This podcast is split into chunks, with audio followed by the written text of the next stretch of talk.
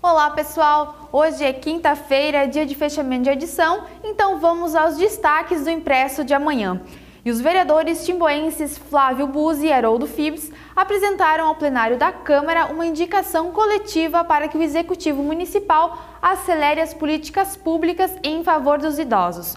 Uma das iniciativas propostas é a imediata implantação do Fundo Municipal do Idoso, que credenciará o município a receber recursos destinados às políticas em defesa dos idosos. Confira mais detalhes desta proposta no jornal impresso.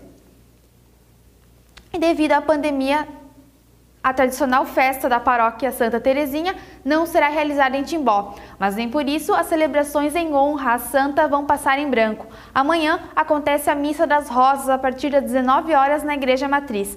Também haverá venda de pastéis logo após a missa e no sábado segue a venda dos pastéis das 8 da manhã às 2 da tarde. Os cartões podem ser comprados antecipadamente com os catequistas e lideranças da paróquia e também junto à secretaria paroquial.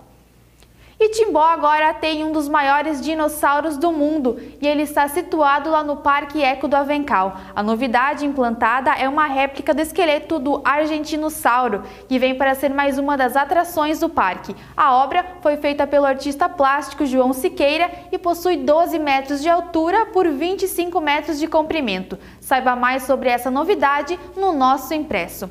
Bom, pessoal, essas e outras notícias você confere na sua edição impressa no nosso site e também nas redes sociais. Até a próxima!